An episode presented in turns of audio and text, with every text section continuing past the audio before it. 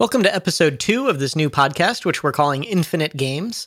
I'm Tyler and I'm here with Dru. We're still experimenting with different formats for the podcast, so each episode will be a bit different until we settle on a format we like. Uh, Dru can explain what we're doing this week. Yeah, so as Tyler mentioned, we're playing with different formats uh, to see which one hits uh, for the podcast that we're thinking about launching. And this week we have the format uh, which we roughly call bullish or bearish. So we talk through a series of topics and we state our position are we bullish or bearish and we defend that position we empathize with the other person's position when uh, great points are made we ask questions and the like so looking forward to it yeah, and I think hopefully we disagree, or else it'll take like thirty seconds, right? we'll see. Yeah, I, I, think I think we'll disagree on some of these. I, I know yeah. we're, we're, we're on the same page in terms of some others, but yeah, yeah, yeah. Cool. Well, what's up first? All right. First up, we have NFTs. And based on feedback uh, from the last podcast that you just shared, I will uh, briefly give at least my understanding, my definition of NFTs. And I will say that NFTs basically allow you to prove digital ownership. We're familiar with the idea of like digital products. You have zero marginal cost, abundance, uh, zero cost of replication. NFTs sort of reverse that, but in the good way. Uh, so if information wants to be abundant, NFTs allow you to prove ownership. It's sort of a status play in some cases, uh, but as we'll get into in the bullish and bearish case, I think it can also represent plane tickets, insurance claims, contracts, all of these other things. The same way when we originally thought about uh, I'm already making my case, so I'll shut up after this. when we originally thought about the blockchain, cryptocurrency came to mind. We didn't think about collectibles and art, but now that's already expanded, and I think that trajectory will continue. Uh, but yeah, cool. So, so just to because you know a lot more about NFTs than I do, but let me let me give my version of what it is and tell me if I get yeah. any of this wrong. Like, because I've never I've kind of read about it, but haven't actually bought or sold an NFT or whatever. But I could take something like a JPEG, an image, for example. That's really commonly being used for NFTs. It, it, doesn't have to be that. It could be any digital good. But I could take an image and then what's called mint it, right? Which basically turns it into an NFT, which allows someone to prove that they own. And we, we can get into this too. Does it really prove that they own it? But according to the laws of this NFT universe, everyone agrees this person owns this image and they can sell it and all that. And the same way you can buy and sell Bitcoin or whatever, you can buy and sell the NFT, but it stands for non fungible token, meaning there's only one of these. Whereas Bitcoin, there's however many millions or whatever, and they're all the same. There's this one NFT for this one image, and only one person owns it. Is that more or less correct? Yep, yep. I would say okay. that's correct. And not to get uh, like too tactical too quickly, but there are also cases where you mentioned one of one, but there can be a one of n case where, hey, this NFT has 10 it can have 10 owners and each of these represent like one edition of this nft one thing that gets really interesting is when we start to talk about ownership chains and data, data provenance so in that case where this one nft has 10 editions and they should all be worth the same amount. But if Steph Curry owned this one, which is identical, quote unquote, to this other one, you can see the data provenance in the ownership chain. And mm. all of a sudden, if we attribute value to the fact that Steph Curry owned it, all of a sudden that is worth three times or 10 times more than these other quote unquote identical NFTs. Interesting. Yeah. And that yeah. same thing happens with real life stuff, right? Here's a pair of shoes. Yeah. You could buy these shoes anywhere, but Steph Curry, Curry wore them. And so they're worth more or something like that. And I was also going to say, uh, when you talked about like according to the, like the laws of the NFT world, like you own this NFT. For the first time, I thought about the way uh, we look at real estate. According to the laws of the U.S., you own this real estate. But if someone like not to get too violent, but took a gun and shot you and say, "Now I own this," the laws have changed, right? Well, so that's, oh, and that's me- another thing, yeah. though. That's another thing. Excuse me about NFTs, where it's like you have asymmetric defense, where the government can't take your NFTs, a person with a gun can't take your NFTs. Like you have that key, so it's actually more defensible than a piece of real estate would be. Uh, and that gets yeah. into this sort of like properties in terms of like properties of assets. I, I think it's a very, very like st- not strong asset class, but just the attributes of ownership. It has like a very strong ownership model compared to like physical assets. Okay, so let's start let's start there because the word ownership is thrown around a lot with NFTs and I'm I mean, if in case it's not obvious, I'm going to be a huge bear here. I'm I'm a hater yeah. when it comes to NFTs. I should give a quick disclaimer.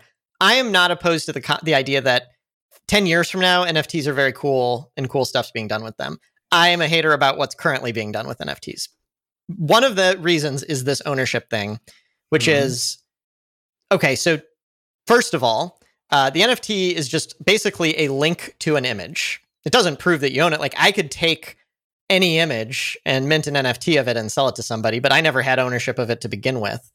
Um, so like it's it's a separate type of ownership from how we classically think of the word ownership.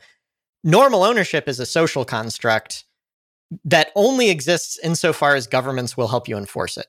Right? Like to the house example, I own this house not because of any reason except if someone comes and takes a gun and takes it from me, the government will bring bigger guns and take it back for me. Without the government's yes. backing, I'm not sure what ownership even means. That gets into this idea. Well, two ideas actually. The first one is of social consensus. Like you could also fork Bitcoin or fork Ethereum, but will that Bitcoin on that chain that you forked be worth the same amount as this Bitcoin? No, because it lacks that legitimacy. It lacks that social consensus. So we're not looking to like at nation states for legitimacy. We're looking to like the social, like people think about 51% attacks in terms of uh, mining and like, do you have 51% of the compute power? No, do you have 51% of the social consensus? Because if you do, that's where the value now accrues. Uh, mm-hmm. And I get, I don't want to get into a big like nation state conversation versus like in crypto land in the metaverse, uh, but like where we look to for that legitimacy uh, is changing. I, I, yeah, I would just compare it to that. And then there's also this other thing around like attention versus ownership. So the more attention that this NFT has, the more valuable that NFT is, and the more value it holds to the quote unquote owner, the person who can say, I own that. And you also have it, I think it's 6259. There are a couple of like CryptoPunks and now uh, cryptos and like personalities and brands being built around specific NFTs in these collections.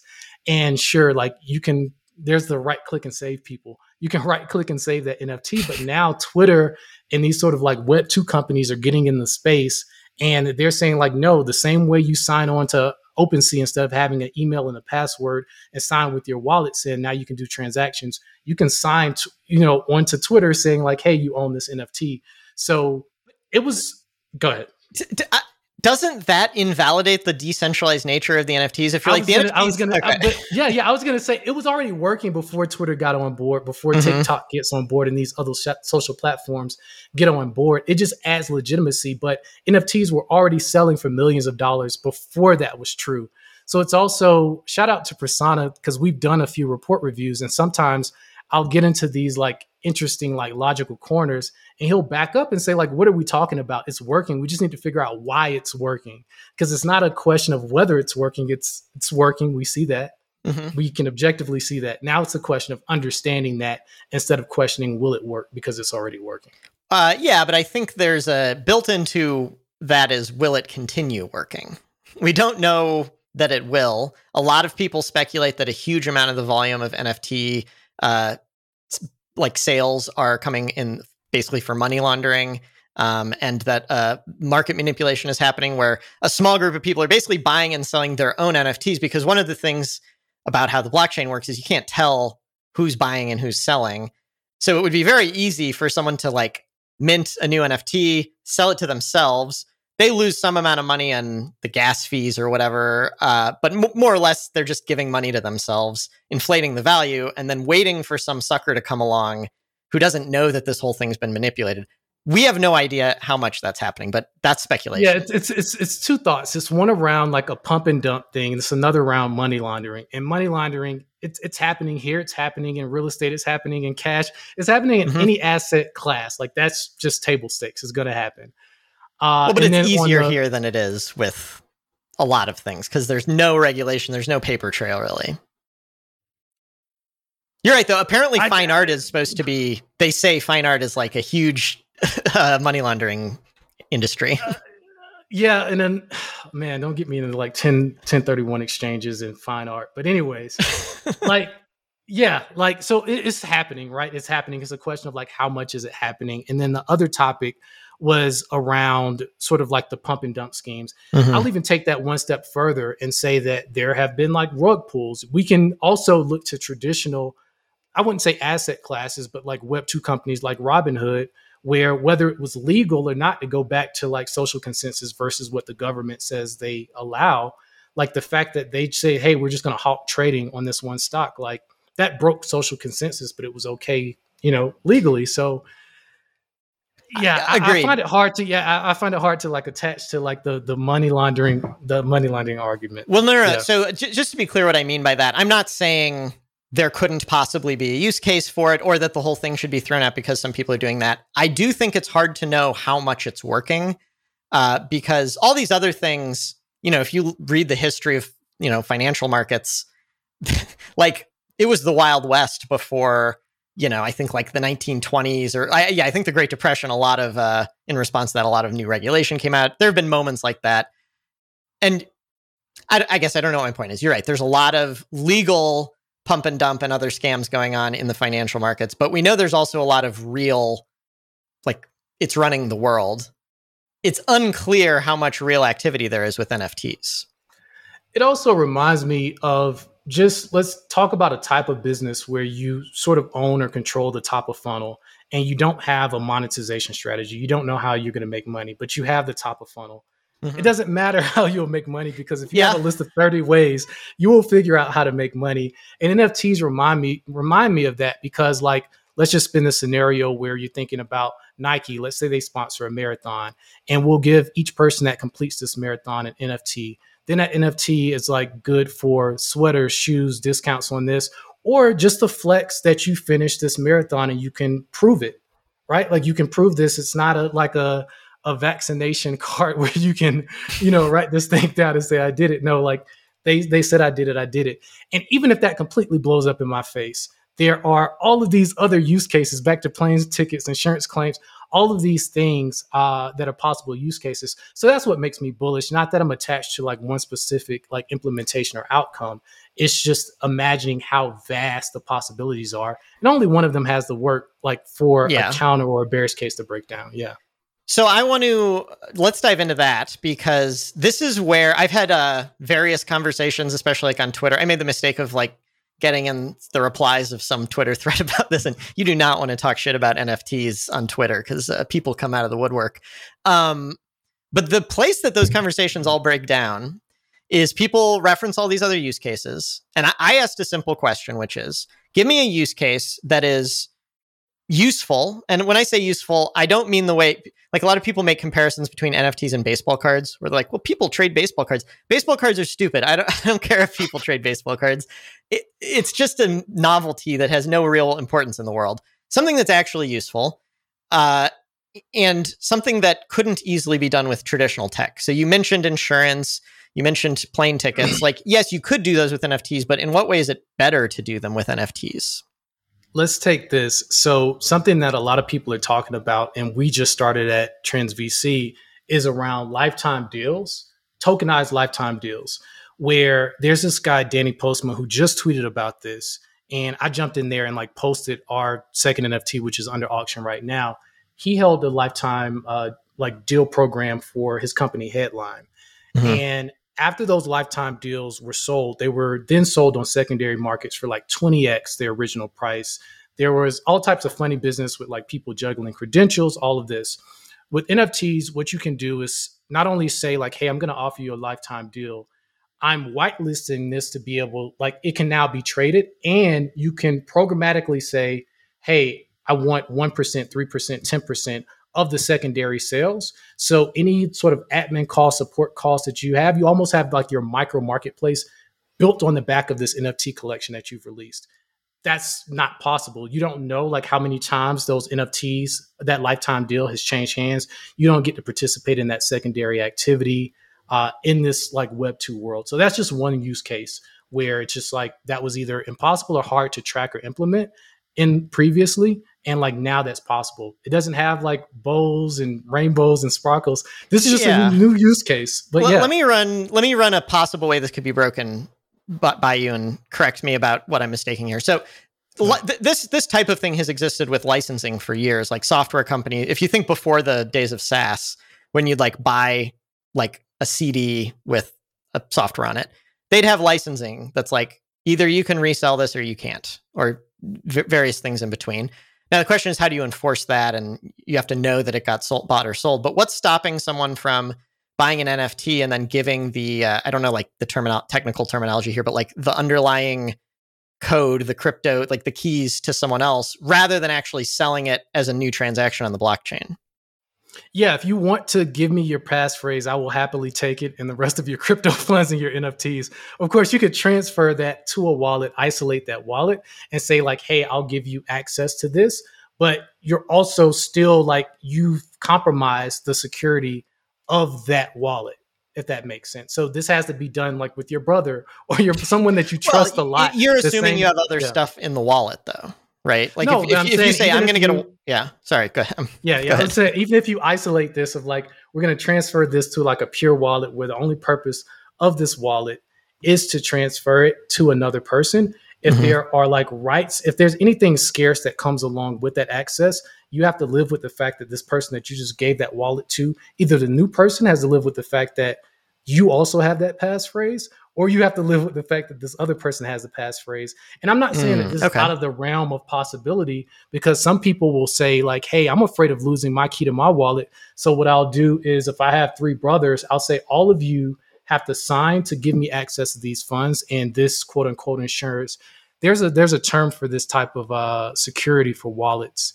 Social. The term isn't coming to me now, but again, that's like a very like trusted yeah. environment okay. or like structure that you have to build. Yeah. That's a more compelling answer than I've heard thus far.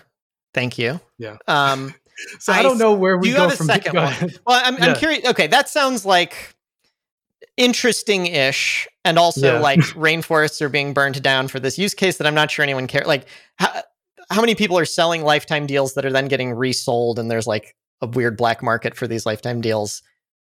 It's interesting. Yeah. Is there just a second one off the top of your head?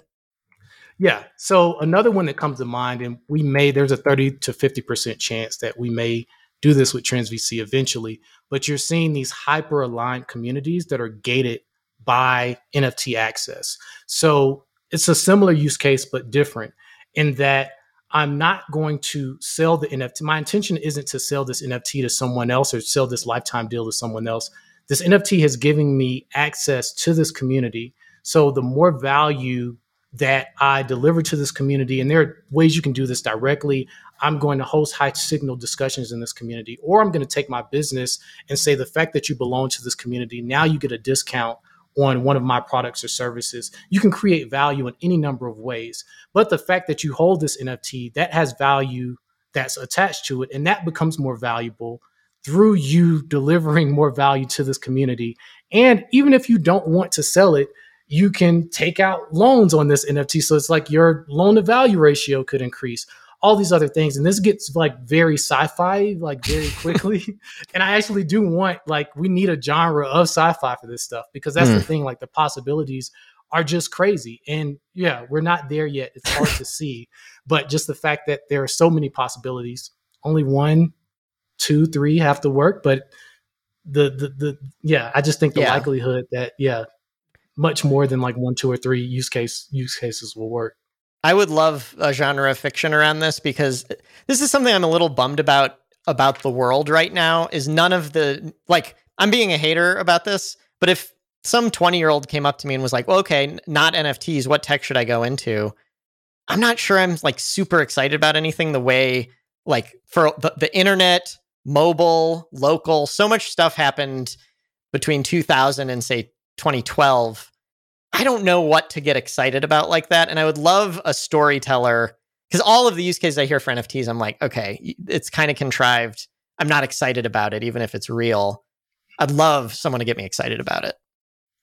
Yeah that's a good point you made in terms of talking to someone who's coming up like where should they go two answers come to mind. One is around sort of this world where it's sort of bifurcated. It's like NFTs and DeFi. Like now, these spaces are big enough to you have people in NFTs that don't know anything about DeFi. You have people in DeFi that don't know anything about NFTs. I think that's just a sign of the growth. And then the other space that comes to mind is around no code. But I've been saying this since our low code talk that we had, the first no code report. It just mm-hmm. feels no code just feels like technology. It's what happens with technology. Where you brought up the great example of, uh, I think it was around electricity, where it's like you're just bringing electricity to a place, and now this thing be- thing becomes easier. And that's that's just all it feels like. It feels like a meta trend, a smaller yeah. loop within this bigger fractal, if you will. No, actually, no code's a great answer. Thank yeah. you. Can I before we move on? Let me NFTs for you. let me let me ask. Well, yeah, that's uh, and I'm way more into like crypto in general than NFTs yeah. specifically because it it feels a lot like an MLM right now. Like you, you, you use the word community. Trends VC actually has a community not built on NFTs. You might mm-hmm. supplement it with NFTs. There's like these communities for like the uh, lazy lions and the the whatever apes, and I'm like, what is a community about a JPEG of a lion? Like, what is that? That's not a thing that people build communities around. But like, what's the community of the United States? Like, we just made up the values that this country is supposed to hold, and then like most people came here for a better opportunity if they came here and wasn't forcibly brought here uh, for those same opportunities. And it's just like it's it's all storytelling. It's it's just the the storyteller is the most powerful person in the world. I also wanted to touch on. Go ahead. Well, telling a story gonna, around geographic location, like we live near each other, or whatever feels like a more compelling story than we all have the same picture of a lion. But I guess you're right. Like humans are irrational. yeah. Uh, well, yeah, you're not getting the argument from me there. And this is why this is why any of this stuff works. Like we talk about layer one, Bitcoin, Ethereum, like layer, layer zero is people. It's the only reason Bitcoin shouldn't have value. Ethereum shouldn't have value. But you're in the cryptocurrency, it holds some type of value for you. And it's because you believe it. That's the only reason like any of this stuff works. But I also would push back on the like geographic geographical thing because it's also like supreme or maybe like you're not in the fashion. I'm not in the fashion either, but you get people who are attached to these clothing brands or watch brands and now they have a community or Tesla where mm-hmm. you would mm-hmm. say that's getting closer to like geography, but brands it's just storytelling, man and that's the only reason any of this stuff works. Uh, so, and this is my this will be my last word, and then you can, yeah. if you want to have the actual last word here. Um, this is the most believable and also least interesting argument for NFTs to me is that status symbols are real everywhere. People buy a two hundred thousand dollar car that isn't functionally any different from a fifty thousand dollar car. Uh, there's no argument that humans want status symbols, but I also consider this to be one of the most unsavory characteristics about humans. So people being like, you should get excited that now we have a new method for conspicuous consumption on the internet that that took this really democrat, democratic, not financial based passion of mine and turned the whole thing into speculation. Yes, it's it's real. People like this, but I, I don't want people to want this, you know? Yeah, I I, t- I think that's an uphill battle, sort of like fighting human nature there. And I don't like strongly disagree with anything you said there. The last point, I actually wanted to sort of give some ground to something you said where you pointed to specific NFT projects. And I would just say, I, it's already happening now, but you have this like class of quote unquote blue chip NFTs. It's so early that it feels funny calling anything blue chip. and then you do have these more speculative projects where it's like, okay, they may pull a rug pull. The developers or creators may just like run off with everyone's money and like stop supporting the project. But you already have these like established self sustaining communities where the developers may not be very involved or involved at all anymore in the project and it's self-sustaining at this point uh, for a similar reason uh, that supreme as a brand works that rolex as a brand works that tesla as a brand works that austin texas as a brand works you know? So yeah. Mm-hmm. yeah this happened last week right? Uh, someone ran away. The creator ran away took all the money but the members of the community i forget which one it was but the members of the community were like oh whatever we'll just keep it going. So yeah good point. Yeah. Um cool. cool I'm I, am i am going to remain a hater, but okay, I, you're the first person to give me a use case that like would be hard. I don't think impossible, but hard to do with traditional tech. So I'm yeah. I'm I'm inching closer. I would love to do a follow up episode a year from now because a year mm-hmm. ago, if we just asked people like in this area of blockchain cryptocurrency, what comes to mind, and it would just be the DeFi financial applications. Right. No one would have said art. No one would have said collectibles. Uh, no one would have said NFT farming, which you're getting now. Uh, and I just think a year from now, the use cases we can't even imagine. Like I don't, I'm not. Uh, what's the word? Yeah, I'm just not confident enough that I can even imagine like a year from now what we'll be dealing with in terms of applications. So I'm yeah. looking forward to the follow up. All right. Yeah. yeah, let's revisit. Uh, cool. What's up next? uh, you want to kick us off for the next one? Yeah. So uh, the next one here is location adjusted pay for remote workers. So this was a thing before like you know, the pandemic, but with everyone going remote in the pandemic, a lot more companies are supporting remote work, obviously. And especially a lot of companies are retaining the same employees they had who were working from the office, but the employees are moving from San Francisco to Boise. And the question is, do they keep getting paid what they were getting in San Francisco, which is based on a very high cost of living? Uh, very competitive market, or do they get paid more? What a, I'm imagining software engineers here, but this could apply to any industry. They get paid what a software engineer in Boise typically gets paid. Does that more or less sum up the issue here? Yeah, that's my exact understanding. I'm ready to I'm ready to hash it out. Yeah, well, uh, what's uh, your and just to here? be clear, yeah, just to be clear, so location adjusted pay for remote workers. Uh, just as a problem statement, I'm assuming that the statement is in favor of location adjusted pay, and I'm bearish on this, not for any sort of like moral reason of this is right or this is wrong. I just don't think that it can stand up. I don't think that it will work because you have this impossible coordination problem where a few years ago there was a like class action lawsuit brought against Google, uh, Facebook, maybe Apple was in there, and like they were colluding to control pay. Even if that was possible or that was the intention between these companies. How do you organize that on a global scale? All it takes is even with Trends VC, like I'm not interested in like colluding with other companies to depress pay. I don't care if you're located in India or Indiana. Like I just want the best person that I can find, and I won't switch your pay uh, because I won't lower your pay because of where you're located. And I'm not saying that's right or wrong, or this isn't like status signaling or trying to like signal morally. I'm just saying I think that even if that's 5% of companies out there, that's all it takes to break this sort of cartel that some companies may want to form uh, around talent to like depress pay. I just don't think it's feasible. I don't think that it can stand up or last. So that's why I'm bearish on the location adjusted pay. All right, interesting because I'm I'm going to be bullish in that mm-hmm. I think location adjusted pay is probably mostly where we'll end up. But I agree with everything you just said, except will five percent of the market not doing it break break the market. And so let me explain what I mean by that. First of all, I mm-hmm. appreciate mm-hmm. that you're not saying this is not a moral argument about what's right or wrong. If you follow like the Twitter sphere and what they're all saying about this, people are getting outraged. Like, I can't believe you'd pay people less because they left. Like, there's this more like work done in one place is equally valuable as work done in another. And it's like employees have never been paid based on the value of the work they're doing they're paid based on a market of supply and demand and companies will pay them as little as they can get away with. Not not every company. You're saying you wouldn't do that. I don't do this less annoying but the vast majority of jobs out there the companies are going to pay as little as they can get away with. There's no moral like morality has nothing to do with it. Do we both agree on that? Mm-hmm. yeah that that argument that's that's the place i like to come from with things like this where we can save minimum wage until another day but i would have mm-hmm. a similar framework or model for min- minimum wage but yeah yeah. Okay. So here's my thing. There are definitely some companies that are going to lead the way and say we're not doing loca- location adjusted pay, meaning mostly what they do is they pick San Francisco market rate and they pay it everywhere. And, and the reason for San Francisco is just it's it's the most expensive American city. That's my understanding anyway.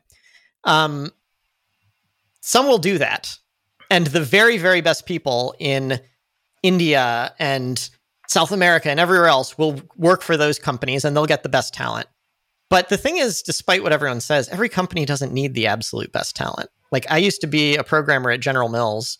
Great company, by the way. I love General Mills. It was awesome working there. I, was, I mean, it was just an internship. But uh, General Mills does not have to hire that top 5%. And they're not going to compete with those companies that are.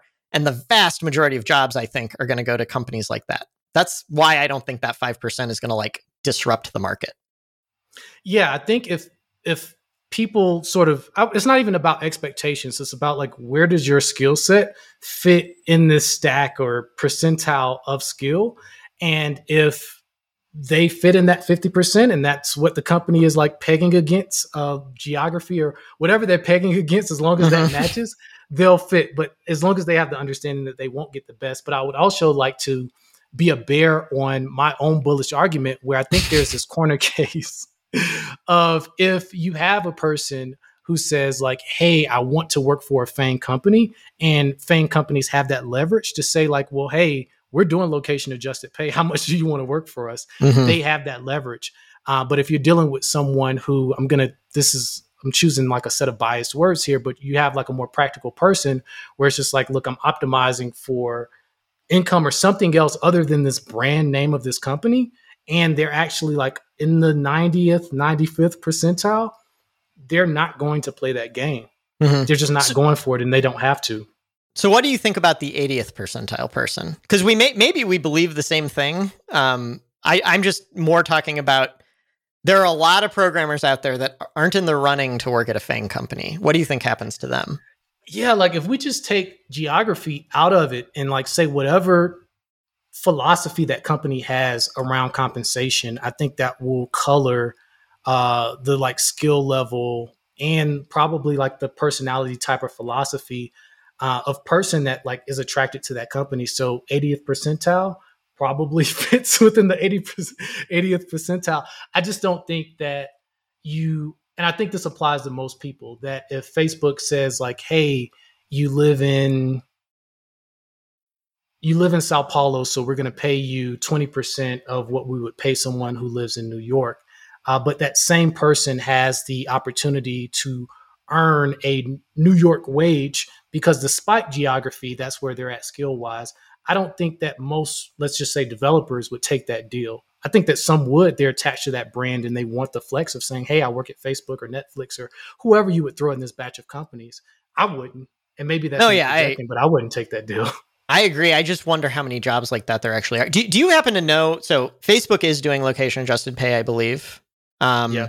Are, are, there any? Shopify big... has taken a stance. I don't know where they've taken that stance on. I think okay. Twitter has taken the stance of not doing it in terms of we won't adjust based on where you live. It's the same I, I for everyone about Twitter. Yeah. Okay. It just seems like I mean, what that's gonna. Yeah. What, I, I, let me ask a more general question here. Are you yeah. like? More or less of the opinion that markets are efficient? Yeah, I'm not one of these like anti-capitalism people. I will acknowledge, just like uh, hopefully uh, the capitalist next to me, that like capitalism, like left, like just to its own devices, it's anti-competitive. We are going to collude and create these cartels. Uh, but generally speaking, net on net, I think it's a positive thing. Well, okay, great. And I'm not necessarily saying is a positive. Like, if, you could yeah. argue efficient isn't good, but does I, we can argue that efficient isn't efficient. I don't think that efficient yeah, yeah, yeah. on That's devices true. remains efficient. Yeah. What I'm getting at, I guess, is like, d- does the system self-correct to reach some kind of equilibrium? And we we have plenty of examples that sometimes it doesn't. We know, like you said, with cartels and stuff like that. But the real question here there will be companies that do location adjusted pay there will be companies that don't do location adjusted pay over time this should approach approach some kind of equilibrium. I don't think the companies that don't do a, a location adjusted pay will just in perpetuity pay everyone 50% more than their going rate. What they might do is lower the base rate and be like we're never going to hire anyone in manhattan or san francisco. Like i think Basecamp some of the bootstrapped companies are, are in this boat where they're like we're doing non-location adjusted pay based on like Detroit or something like that, which is higher cost of living than most places in the world, but lower than the kind of top tier world cities. It just seems un I don't under I don't see a world where one company is paying way more for talent than they need to. Yeah, I don't see that happening either. And I think that a lot of credit to your argument is this that like everyone isn't above average, right? So everyone doesn't fit into this category that we're talking about. What's also interesting here, and I don't think this is cut and dry, is that I think you're right that every company doesn't need uh, above average people. Like that's okay. But some companies do. And this gets into the weird argument of like, whoever can afford to spend more on a customer wins. Whoever can afford mm-hmm. to spend more on talent wins. Like that becomes this sort of like self reinforcing flywheel of sorts. This is a this is a rabbit hole. Just pull me back whenever you're ready to pull me back. But it, it just has like runaway effects in terms of okay, like if you're able to create more margins, you're able to spend more on talent, you're able to spend more on like paid distribution, and it just feeds on itself and there are probably different levers you can pull within the business independent of the size of your team or the quality of your people but there are some some businesses out there where it's like these are winner take most markets. You can mm-hmm. roll the dice on talent if you want to, and let's see how the hell that turns out. But then there are these other markets that aren't like that, and it's more fragmented. And you may be okay in that space, and you don't need the best people. Okay, so I actually think we probably mostly agree here. But let yeah. me summarize how I'm hearing this because I think you're just focusing more on the best of the best, and I'm focusing more on the kind of the masses, sort of. And I kind of agree. If you're if you live in Nigeria and you are the best in the world at whatever you do, or you know, top one percent, I agree. You're going to be able to demand San Francisco wages because it's going to be worth it. Be, because, and another way to say this, the person in San Francisco making that amount is being paid close to the value they're providing, rather than according to these other rules. The, the other rules yeah, being I'll, like, I'll, yeah, I'll, I'll attempt to clarify my my case or my argument here, where I just question like location as a peg because I, I do question of like, of course, like physical businesses, brick and mortar businesses will always be here. But I think the peg actually becomes skill in most cases. Even though everyone isn't above average, I wouldn't be surprised if in some near future the peg isn't location, but skill. Where do you index on skill in the company's willingness or philosophy on how much they should pay or how much they can pay for 60, 70% of the market? it becomes that instead of like this arbitrary location that we've chosen to like peg pay to. I don't think it's arbitrary though, because uh, and so maybe actually we disagree more than I thought. Yeah. Location has a huge influence on the m- amount of money a person needs to live happily. And that's why I think it matters. I agree. It's not like someone in a different country is worthless or whatever to the company, but it's all about negotiating leverage. And that person can live a great life for less money um, so unless they're in this position where they are super super talented, or or a different model, if if you're right, I think the natural outcome of that is it would mean the cost of living in every city worldwide starts to normalize, right? Because everyone's yeah. getting paid the same. Yeah, I guess I do have more of a moral problem with this, just because, and this is me like acknowledging my bias. Like I've worked in environments where it's like, okay, I'm probably the second best developer here, but I'm on a team of 15, probably like the second worst paid as well. So this is me like bringing identity and bias yeah. into it. And I, I just find that hard to sort of wrestle with of, you know, you're in Nigeria or just any arbitrary place and you're producing the same quality or superior quality work and us trying to like navigate, well, you don't need that much to live or whatever, so let's pay you less. And again, I tried to stay away from the moral side and I understand that that doesn't have any bearing on objective reality. Uh, but just sort of like speaking for like a company that I would be a part of or lead, I would have a problem with that. So I think that like the morality, even though I backed up with that in the introduction, it probably does inform my stance more than I thought it did. Okay. Let me give the opposite moral argument here. Yes, yes. Which is that uh so I take a pretty unconventional approach to compensation at Less Annoying CRM, which is basically I I care about my employees, and the reason we pay them is so they can be happy. It's got nothing to do with the value that they provide to the company. We have to pay them enough that it's about at least equal to their market rate, or else they'll leave. So we have what's called the thriving wage, where we say everybody deserves to be able to thrive. It doesn't matter if you're a janitor or receptionist, whatever. You you deserve the thriving wage. It's kind of arbitrary what it is. In our case, it it starts at fifty five thousand a year and goes up to one hundred and twenty five with seniority. Whatever. Those are specifics. But the key is Everyone gets that. And you only get more than that if your market rate forces us to. The argument being, from my morals, if we have enough money to pay people more, I'd rather give it to the people at the bottom, the people who are paid the least, even if they're not bringing as much value, because I don't think like their happiness should be tied to how much value they bring to the company in a perfect world. Okay. I'm trying to figure out where to kick off because I have like two major points of questions about this. I guess I'll kick off from like the more obvious point, at least for me, around like it not being related to the value of the company. I don't think you mean that in an extreme sense that like this is a role that we may need, but you're actually costing us more than the value that you're contributing. Like that's not a negative ROI, is it? Right. So we acknowledge that we live in the world we live in and the system. We have to be competitive. And so everyone has to meet a certain bar and be above it to work here at all. Um, but if you're above that bar, like I wish everybody had their basic needs taken care of without us having to do it. But the reality is we have to do it. And so we're sort of acting as a sort of capitalist enterprise offering socialist benefits, if that makes sense. Yeah.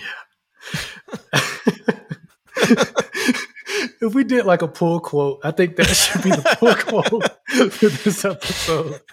Uh, the other it point, makes everyone mad. Everyone hates this position. Yeah, exactly. I'm trying to piss everyone off. Here. That's the way you do it. Uh, the other question, I, I think this is just me trying to like pull out an assumption that I think I heard when you say that like if we have like a surplus of money that the business is generating, you would prefer to give that to the people uh, more towards the bottom of that scale. And that's assuming that there's some type of like shared baseline of happiness that like people, these people are probably above this mean. And as humans, we share some type of baseline of like what it takes to make us happy. So I would like to bring these people closer to or above the mean at the bottom. Yeah. Do you know like Maslow's hierarchy of needs? Yeah. Basically, that idea that there comes a point where more money does not make you happier, but like if you can't pay your bills, more money absolutely makes you happier. So like let's at least get everyone to that point where like money stops being their the primary thing preventing them from being happy. Got it. Got it. All right. Yeah. Even though we may not agree 100% on this, I think I understand okay. your stance at least. Yeah. So to tie this back to the location adjusted pay thing, what this would mean is I, I could give a moral argument that like someone in so like St. Louis, where I live, relatively low cost of living city by American standards, someone here does not need as much money to be happy as someone in San Francisco. Now you could of course say, well, the person in San Francisco could just move to St. Louis if they wanted that or whatever. Fair point. I think it's harder to relocate than people say, but um I like I might I think there's a decent argument for saying I'm going to try to make both of these people equally happy rather than I'm going to give them the exact same dollar amount. Yeah, that for some reason that offends me as a capitalist. yeah, and I'm, yeah. I'm, i have a foot in both worlds. To be clear, like I uh, I don't I, I, definitely don't want the takeaway to be here that like I'm not a capitalist. That's not the yeah. case. But I want a more compassionate. Everyone has their basic needs met before we start getting greedy. That's that's where I want to be. Yeah, but anyways, I, I, feel like we're gonna beat this as a dead horse. I was just gonna yeah, say before we start getting greedy, it sounds like even after we can get greedy, the like the sort of the distribution of that upside is also like skewed in some ways that may not mirror like market value. But again, I think I understand. We we don't yeah, have to okay. like completely agree, but yeah, sure. I think I understand where you're coming from. Cool. Um, okay, so we actually, I, I are actually on different sides of this topic, the uh, location mm-hmm. adjusted pay. And despite how the conversation started, I think it comes down to more of a moral argument than like a uh, market driven one. I don't know. It's all I'm at like these two extremes because I ended on a market argument, but there is like a moral a moral part of it. And if we sort of like try at, at risk of going back into this rabbit hole, mm-hmm. if we if we take that out, I think we do just end up in a world where whether governments say that like, hey, we approve this or not, you end up in this world where it's like the market is going to rule and it's hard yeah. to collude saying that like hey i expect to only compete for some companies this will be the case if you're sort of location bound with your skill set if you're a barber or something like that but if you have skills that can transcend like geography uh, the market will be your only constraint. And that applies to companies that work in those spaces as well as employees that work in those spaces. Okay, so closing thought from me here. If if so, yeah, I think I maybe we, we, nobody knows what will happen, but I think that let me propose this. If location-based pay is the norm, probably it doesn't have a ton of knock-on effects because people are already being paid based on location with their by by not working remotely right? Like a person in St. Louis works at a St. Louis company and gets paid according to the St. Louis rates. Person in San Francisco, same. So if everyone's remote, but there's location adjusted pay, probably nothing radically changes about like cost of living and stuff like that in these cities. Whereas if that doesn't happen, and everyone gets paid the same. All remote workers get paid the same regardless of where they live. That to me feels like a more interesting future because like who knows what that does to all these cities. Does that seem fair yeah. to you? It could be tragic. Like I, I, can tell you my orientation when you painted that scenario, it could be really, really bad, right? Where you could have the people that even though they were once remote, now they sort of congeal in this one location with the rest of the like 90th percentile people or whatever pay is pegged to. Uh, but again, I do try to stay, even though I talked about like the moral argument earlier, I just try to stay in terms of like, as both of us being developers, at least by trade, okay, like let's just follow the logic. Mm-hmm. And I'm just following the logic in that. And I don't think that because I don't like that or I may not like that scenario, that doesn't mean that then I'm going to change like the odds on what oh, I yeah, believe sure. is going to happen. Yeah. Okay. So I, I, think it's likely. Yeah, I think it's likely that location adjusted pay fails, and I think that that may lead to the situation that you just painted, which is a picture that I may not like. Of now you have these. I don't want to pick on a particular city, even though one came to mind, but a bunch of rich people and then everyone else on the outside. Yeah. Yeah. Yeah. Hmm. All right. I think we got time for one more topic. Yeah, I, I like working in threes. Let's let's knock this one down.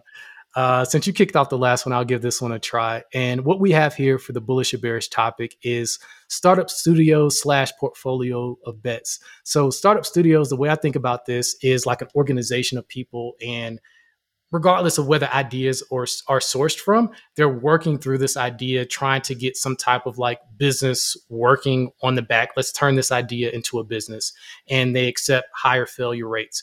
Portfolio of small bets. This is an idea that was, as far as I'm, I know, was popularized by uh, Daniel Vassallo, and it's sort of like the indie version of this in terms of you know, I may have an ebook and a SaaS app here. They don't necessarily have to be connected, but I'm running the startup studio model but it's indie style. It may only be one person.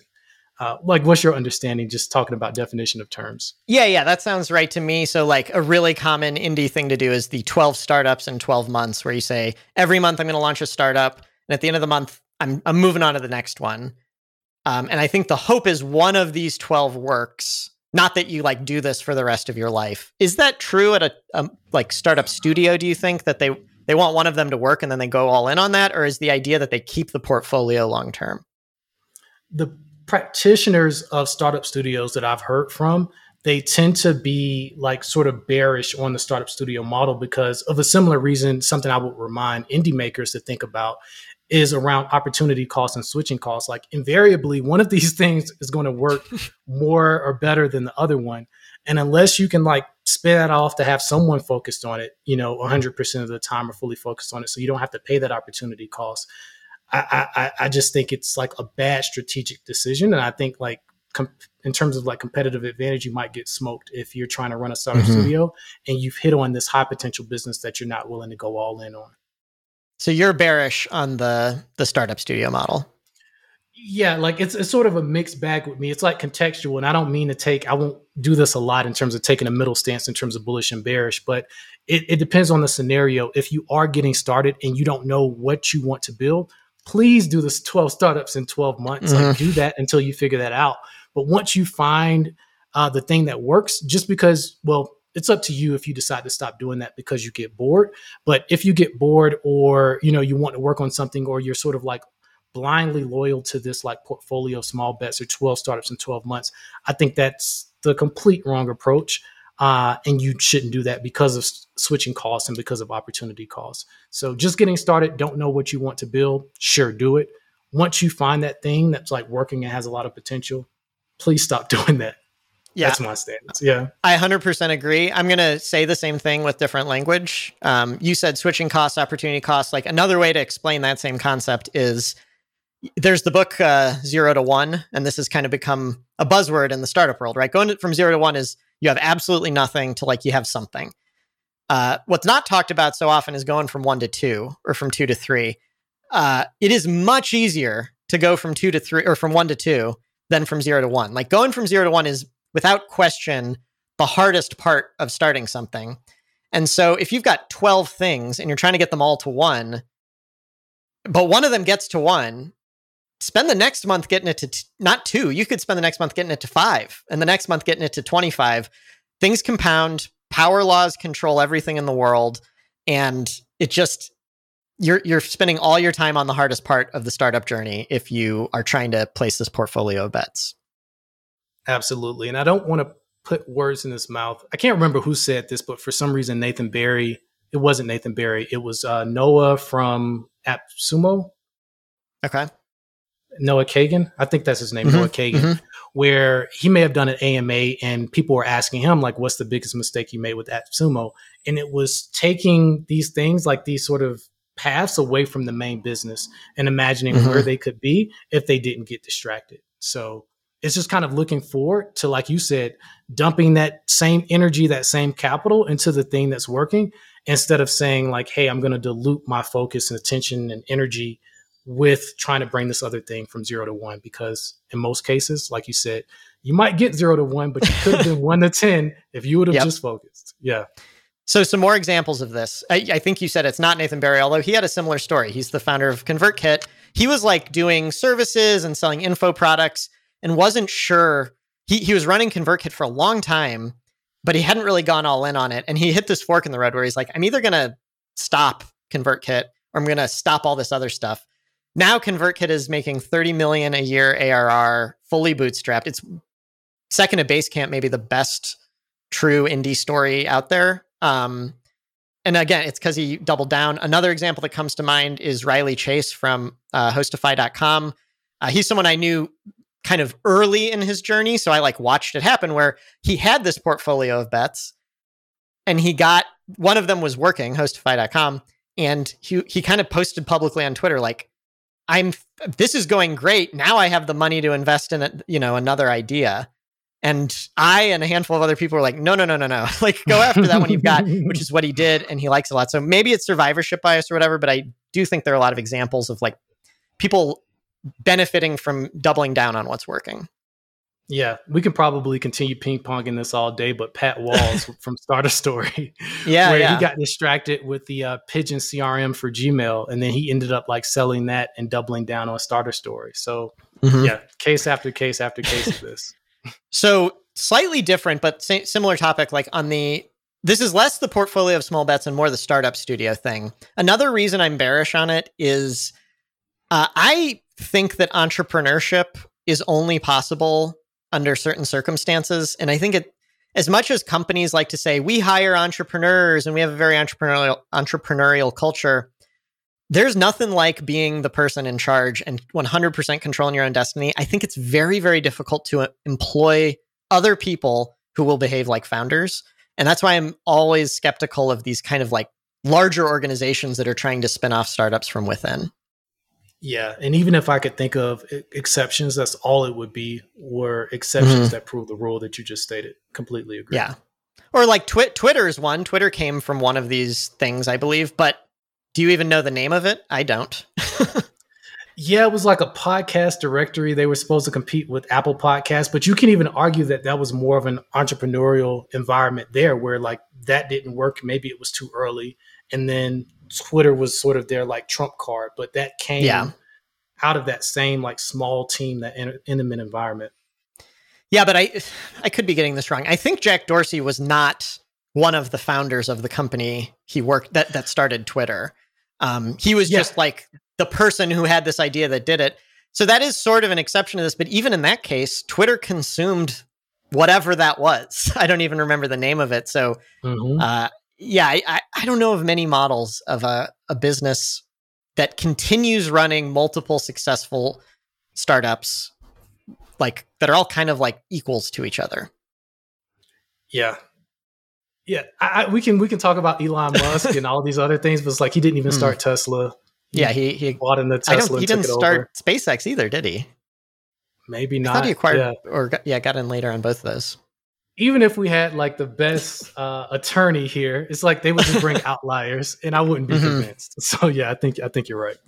All right, so uh, that's what it's like to totally agree on something. Okay.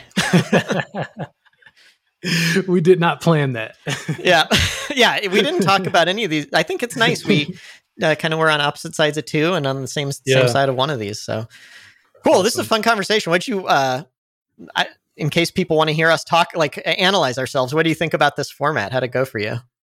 It was fun. It was fun. It sort of reminds me of uh, red teaming, which I just did in a mastermind of like be as adversarial as possible, and like we're just trying to like steal and hone these ideas. So mm-hmm. yeah, it was fun. What about you? Oh, I I enjoyed it. I uh, I've never done debate like in school or anything, but I think mm-hmm. I don't think my school had a debate team, but if it did, I've always thought I would just love it. Like even if I have to argue a point that I totally disagree with, I kind of enjoy the the exercise of it. Um, and I didn't say any. I said everything I said today. I actually believe, but if for no other reason, I think it's fun to debate. yeah, confession. I did model UN uh, throughout high school, and yeah, that was just crazy because the like you said, regardless of what you believe, you will lose the Model UN competition if you don't adopt the stance of the country that you're representing. So, if I'm hmm. Turkey, whatever Turkey believes, you just gotta go. I have to go in there and push that point. Yeah, and That's the whole room could be against you, but as long as you sort of like represent that interest well, you can still win, which is very interesting. Huh. That's cool. Yeah, yeah I don't I don't even really know how the rules work or anything, but th- this reminds me. I'm gonna sorry belabor the point just a little. Uh, do you follow like Michele Hansen, who just put out Deploy Empathy? Is she on your radar?